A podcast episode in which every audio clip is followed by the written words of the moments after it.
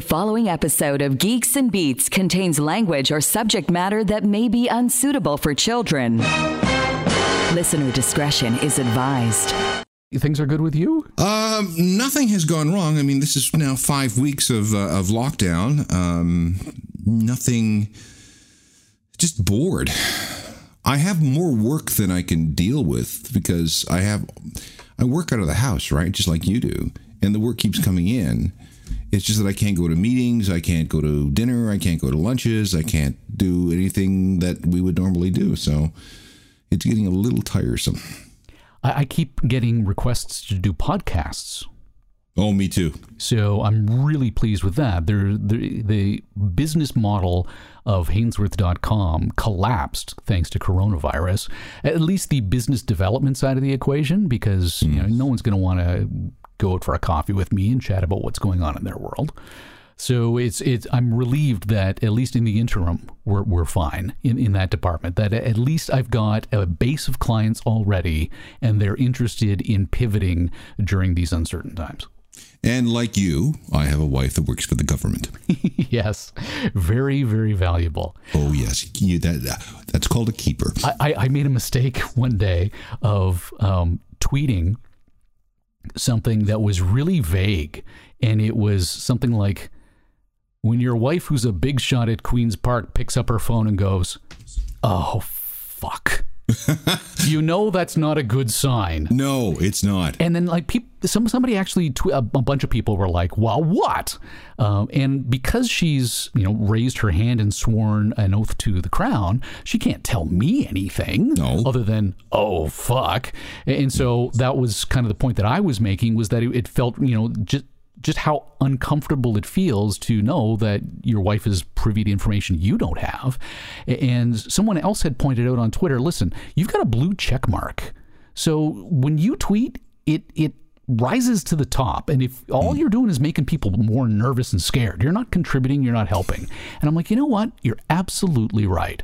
And I deleted that tweet but um, it, it's it's weird to listen in on these conference calls as I'm doing my work, going, "Wow, these people are working behind the scenes like nobody's business." Now, your wife is set up where? Well, okay, so um, we've got the studio on the second floor, Yeah. where I am. She is in the dining room on the dining room table.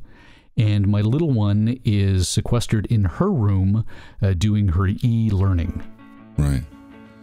All right. Well, we have me in the basement office studio.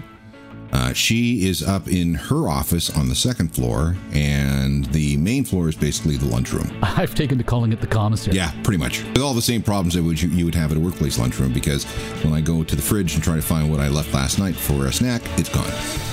All right, stand by. Here we go. From the headquarters of Geeks and Beats magazine, now available in your Gross's Dairy Case. Ask for yours today. This is the world's most popular podcast with Alan Cross and Michael Hainsworth, featuring musical guest Sting. The automotive sector steps up. We'll talk to the APMA's Flavio Volpe about his non-stop effort to turn car makers into makers of ventilators in the age of COVID. Plus, Ticketmaster under fire after refunding canceled concerts, but not postponed, rescheduled, or suspended shows. Oh, I'm sure they've got a valid reason for that. I'm sure they do. And now, Alan Cross and Michael Hainsworth. Got the Rona yet? no, I don't have the Rona. Do you? No, I'm uh, perfectly healthy. You know who I have no problem with catching the Rona? Ticketmaster. A lot of people are after Ticketmaster and Eventbrite and StubHub and a variety of other ticket sellers and resellers because they're sitting on money that people paid for tickets for events that have either been postponed or rescheduled. Now, they're supposed to be getting money back from shows that have been canceled, but uh, Not all shows have been canceled. Well, see, now this is where this is the problem. They're they're playing with words like postponed and rescheduled. And no no promoter wants to use the canceled word. Nobody wants to use the C word because that means they have to give money back. And with no new money coming in, basically the, the money that they've got in the bank right now, that's their float. That's what's keeping them alive. Until this whole Rona thing is over with. You know what they should have done? They should have cut back on all the avocado toast, and maybe these companies would have had enough money to make it through the rough times. Now, Ticketmaster, who is owned by Live Nation, uh, and Live Nation is sitting on about $2 billion worth of pre sold tickets.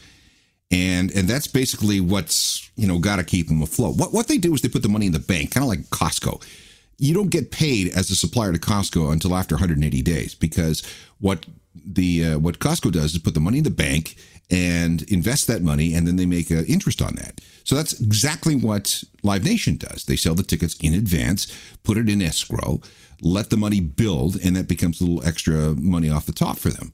Yeah, but then um, the stock market fell and you erased 13 years worth of gains. Yeah, and and now Live Nation uh, is embarking on a $500 million cost cutting exercise.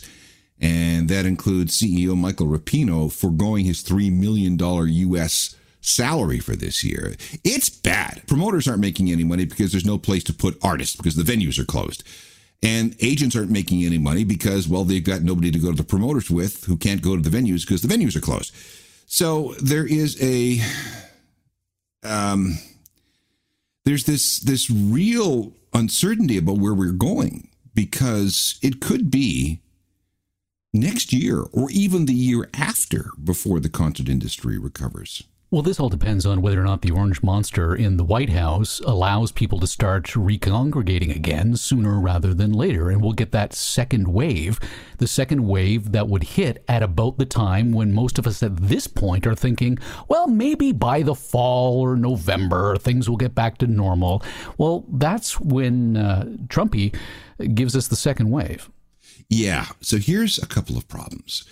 If this comes back it'll come back in the fall, as these diseases tend to do. Secondly, there's already a lot of stuff that's been rescheduled for the fall. So yeah. Coachella, for example, Bonnaroo, for example, uh, tours that were supposed to start in May or June have been postponed until October, November. So there is going to be a lot of stuff scheduled and that means a lot of mass gatherings, and that means potential for a, for for reigniting this virus. Uh, it's it's you know.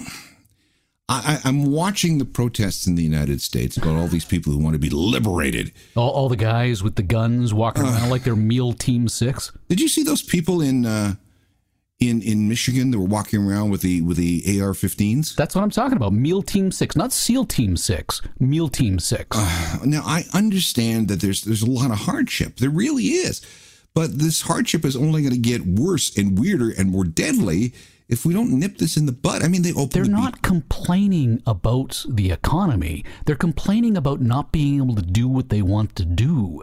This, this, I don't think this has anything to do with their own personal financial situations as much as it is that they don't like the idea of somebody else telling them what to do and they're going to take their guns, goddamn it, and get up there. I, I think you're you're right. I, I, I think you're right, and it. Uh, it's it's it's frightening this idea that uh, you know rugged personal individualism trumps uh, the the good of the whole. Trumps, no pun intended. No pun intended. You know, selfishness takes over.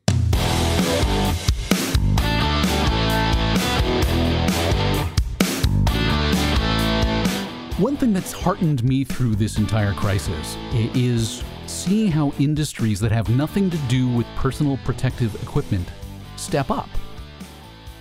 Yeah, it's unusual because you are seeing automotive manufacturers, you're seeing um, trying to think of some of the weirder ones that I've seen. Well, Dillon's, which uh, is uh, a friend of the show, they make booze. They're switching over to hand sanitizer.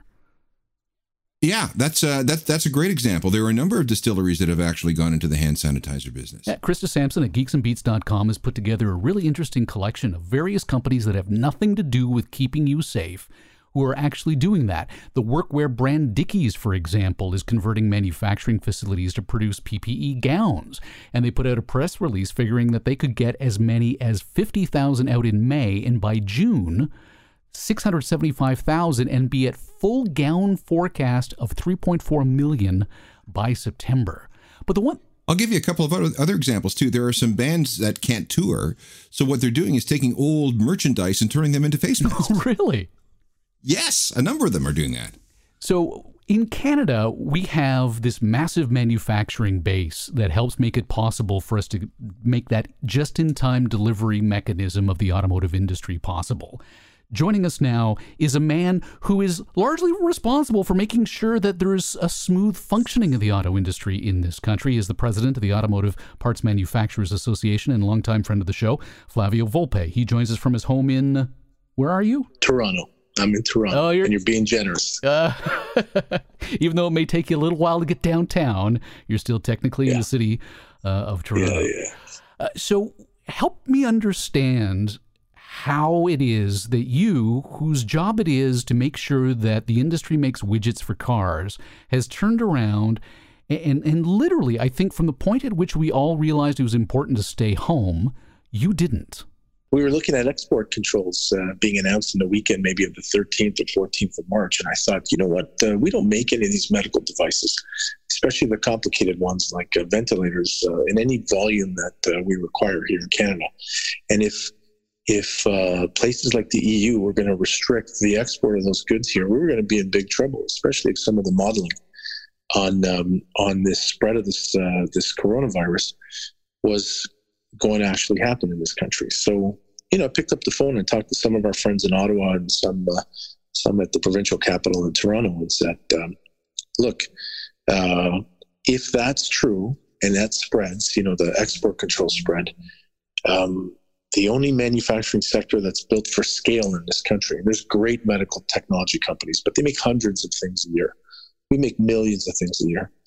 If if you could help with making the connections with those med tech companies. You know, lend the specs. You know, under under all kinds of uh, of uh, uh, legally protected terms and conditions, we could conceivably turn one of one of or many of our 1,400 factories to making masks and gloves and gowns and ventilators. Okay, now I'm going to stop you right there. Uh, my wife was was wondering, and this is a very good question.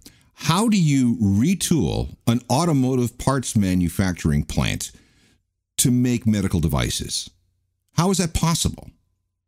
Well, a lot of these things are made of the same types of uh, plastics. You know, there's different grades and different resins, but but they're they're injected injection molded parts, and so you the the factories will look the same, the skill sets are the same, most of the manufacturing line is the same. The specific tool, the mold, to make a door handle or an HVAC pipe is the same type of tool that you would use to make a, um, a test swab. You just need the mold specific to the test swab or to a mask. And so it's not easy, you know, and I was reminded many times that it was easy. It wasn't easy, but it's not impossible.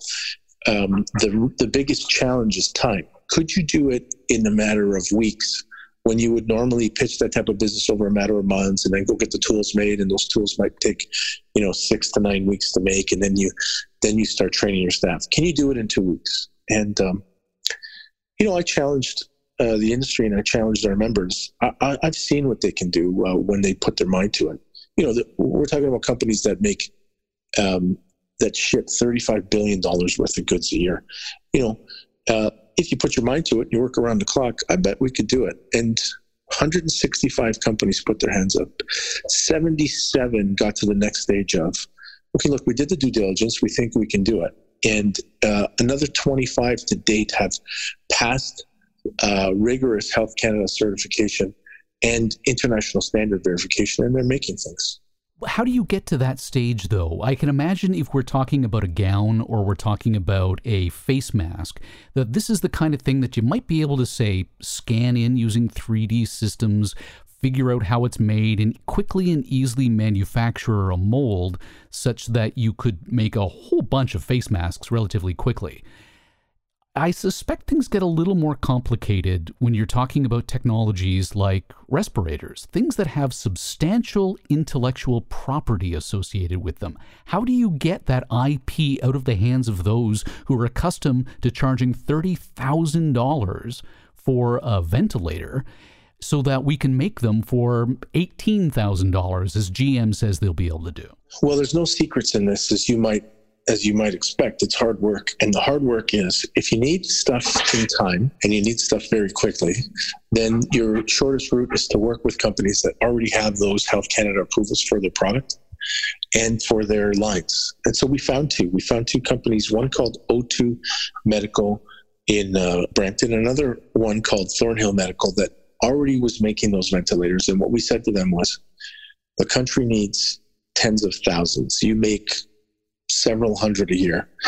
If we put the might of uh, companies like Linamar, Magna, Martinrea, uh, ABC that do you know $55 billion worth of business a year behind you to help to optimize your production systems, to do a whole bunch of the sub assembly work and then get the final assembly work done on your lines to lend their working capital to scour our supply base for things like look you need to order 40,000 sensors from uh, Siemens. Can you do it? Can you source it? We can. And you work with those companies. You're not in a situation where you're reverse engineering IP worried about whether you're going to get into a legal fight and then and then getting ventilators made 3 months after people need them. So there people are dead and you're in court. Instead, we're working together with the companies, the, the smaller ones that we found, and we're creating, I think, uh, at the end of this, so those two companies especially are going to be real stars in the ventilator space, and the companies that helped them that were auto suppliers, they're going to go back to being stars in the auto business. So, a, a question here: This is a lot of manufacturing power. Who's paying for all this? How is this all being taken care of? On the accounts receivable and accounts payable, accounts payable end? The procurement agencies are the the are the federal procurement agency or the provincial procurement agency, usually working in in in uh, conjunction with Health Canada and Health Ontario and Health Quebec and all the other provincial agencies. They know what these things cost. Um, they have uh, they have procurement guidelines, and the, the the two variables being mixed is what's the price, and then how quickly can you get it here. Um, we need them yesterday, and the world is is is banging on the door of every every other global supplier.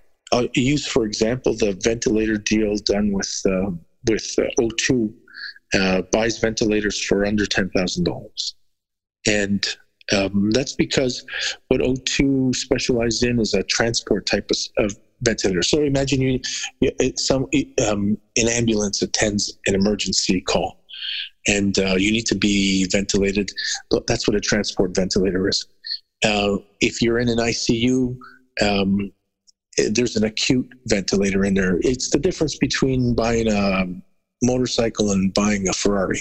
What O2 has done is taken its transport ventilator and up, uh, up uh, rated it, uh, up uh, featured it for use in um, in the rooms, and so you'll find that when these things get when when the public accounts get done here, all of these are very reasonably priced. And because you're buying from, in some cases here, these are uh, automotive companies that were that the the the building already existed, the, the production line already existed, the staff was already there.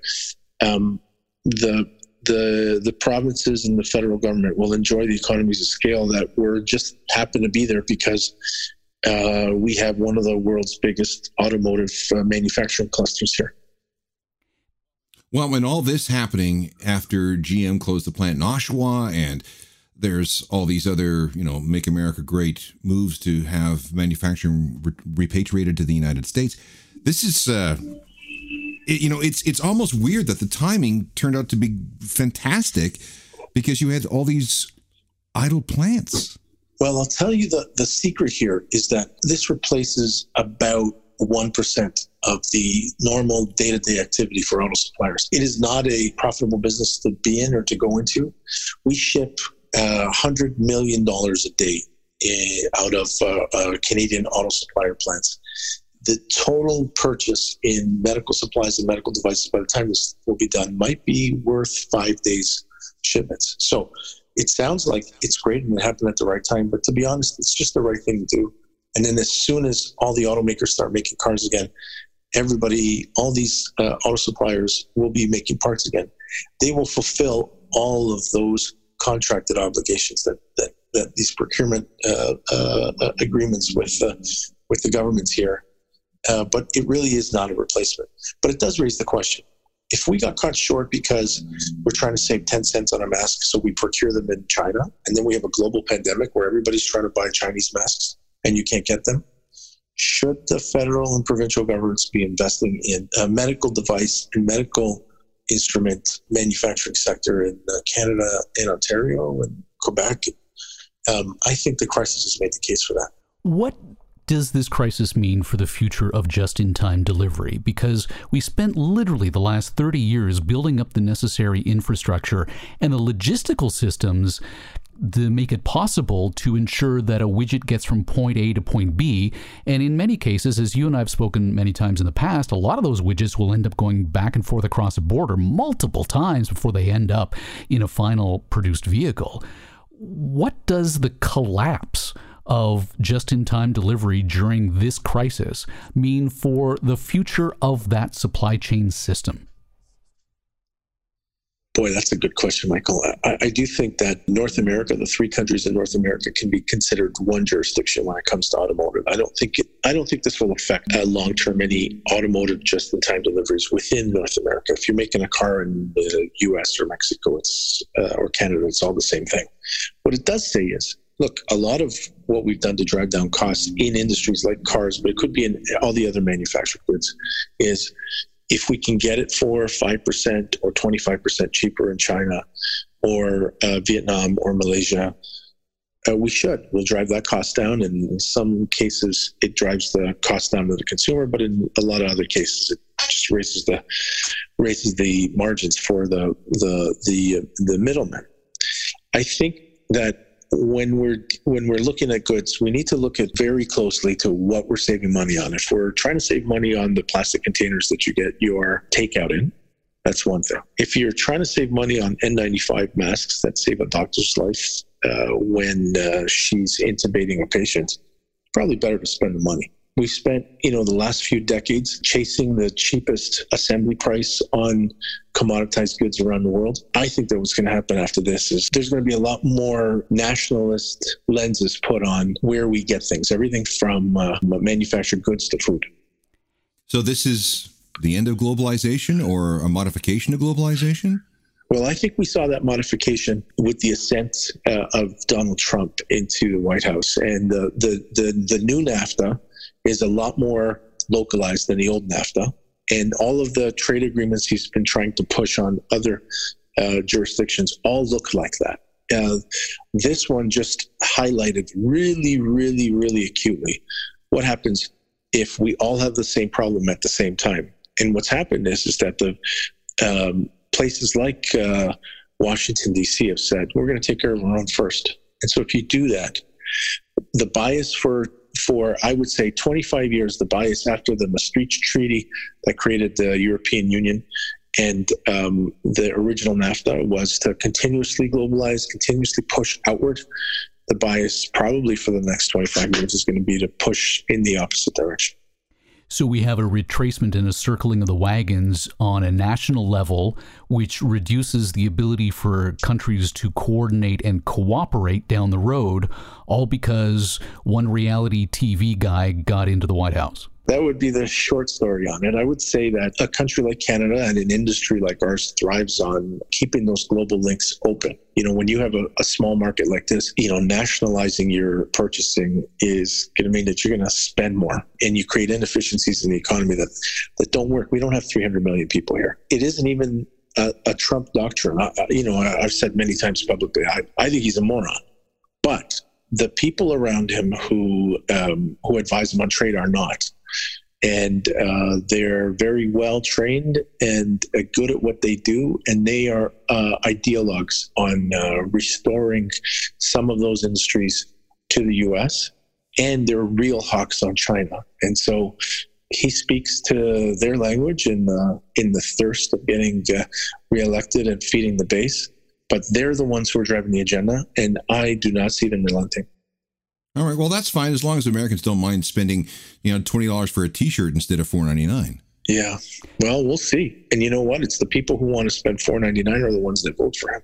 So, so let's see at some point uh, if they uh, figure out where the price raise is coming from. I don't anticipate seeing anybody waking up to that this year, but they will long term for sure. What, though, of the aftermath? Once the dust has settled and we have an opportunity to look back and reflect on what worked, what didn't work, I can only imagine there will be committee after committee and, and you know, royal commission upon royal commission struck to determine all of this. And I can only imagine you're going to find yourself in front of a microphone in Ottawa at some point in the not too distant future. What would you see as the most important questions that our leaders and legislators must address? A, lot of the decisions uh, that have been made over the last four or five weeks around the world, but including here, uh, have been um, have been time pressured, and uh, a lot of the innovation that's come, a lot of the certification that's come, has been time pressured. A lot of the good answers have come under the pressure of time, but did we have an extra couple of weeks to think about this? Uh, should we have learned some lessons from? I mean, I, I, you know, there's a lot of us that don't trust the Chinese, but were there lessons to learn from South Korea, or Japan, or Italy that uh, that we ignored? And when you're up against the clock, um, you know, we're lucky in some cases that the the auto supplier sector was able to help here. But uh, what if we didn't have that? And I'm sure that in other places, uh, around this country or in other acute needs, uh, we were behind. Um, you know, the doctor and nurse shortage uh, in long-term health in Quebec. You know, they. I look outside the window of our office. There's a long-term healthcare facility here that 30 people passed away. Uh, what if they had another two or three weeks? Uh, what if uh, we learn the best practices from some of the countries that were dealing with it? You know, not to second guess anybody in power here. I think both levels of government uh, across this country have done an admirable job under pressure. But you know, like I've said, on uh, where we can help, uh, the automotive supplier sector can help in building uh, in building up against the shortages. Look, with time, given an unlimited amount of time, we can make unlimited amount of products. But uh, you know, if I've got to answer something in a week or two weeks or three weeks, kind of makes things impossible. All right, let's wrap this up on a, on a higher note. We've been talking over the course of the past couple of weeks on the Geeks and Beats podcast about this meme photo that we had posted on our Twitter account, and we got a ton of response. And I think we would be remiss if we didn't ask the guy behind the auto industry in Canada. It's 1985. You just bought this bitchin' IROC Z. What's the first song you play as you peel away? There's got to be some early Bon Jovi in there for me. I'm Italian. Okay, so you could have something like uh, "Runaway." Right, "Runaway" would be awesome, or um, some uh, some real Led Zeppelin in there, and maybe "Immigrant Song." Flavio Volpe is the president of the Automotive Parts Manufacturers Association. He joined us from his home in Toronto. I appreciate it. Thank you for joining us, and, and thank you for everything you've done. We're trying. Stay up to date on the latest in music, tech, and pop culture by going to geeksandbeats.com anytime. And for super happy fun joy, follow us on Facebook and Twitter. We're desperate for 53 bucks apparently. I saw that. Who is Mike McDonald? Uh, I, I don't know, but Mike McDonald, a listener on the big show, said, Hey, I'm going to donate $53 specifically to the big show because we were talking about how that's all we get uh, on a per episode basis from Patreon.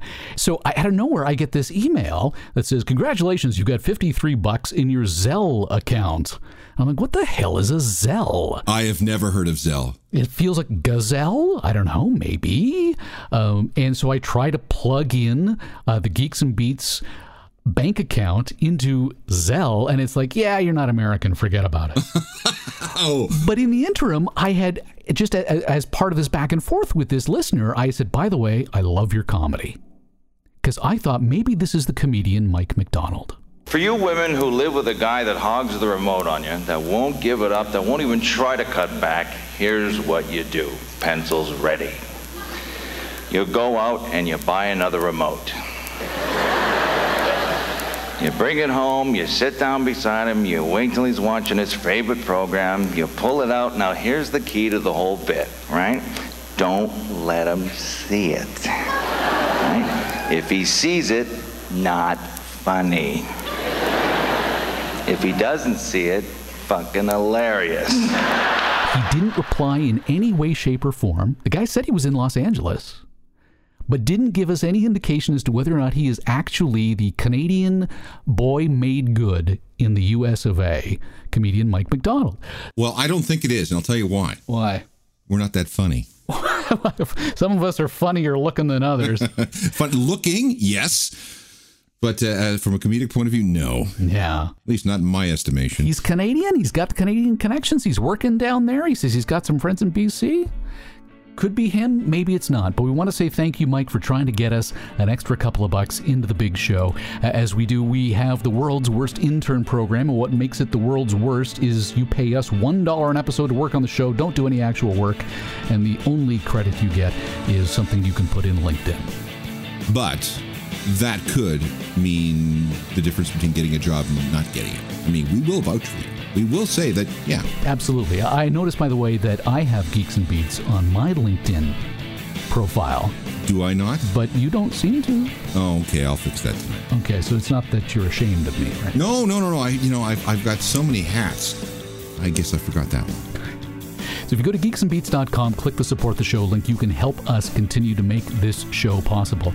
As have the many patrons, well, the 53 patrons that we've got uh, on the big show at this point. We want to say thank you amongst them Craig Aiken, uh, Don Woodle, uh, Kyle Filstrom, uh, Mark Wagner, Roland Wood, Tim Heron, TJ Webb, Walter McVeigh, and Mike Wise of the CBC. Mike Wise, by the way. Oh, very nice. Mm-hmm. Thank you for giving our tax dollars back. Yeah, in a convoluted roundabout sort of way. Catch all new episodes of Geeks and Beats Wednesdays on iTunes and watch for Geeks and Beats magazine on a newsstand near you. To be part of next week's show, call area code 323-319-NERD. Follow the stories on Twitter, Facebook, and get your dose of Geeks and Beats anytime at geeksandbeats.com. The Geeks and Beats podcast would like to thank the National Science Foundation.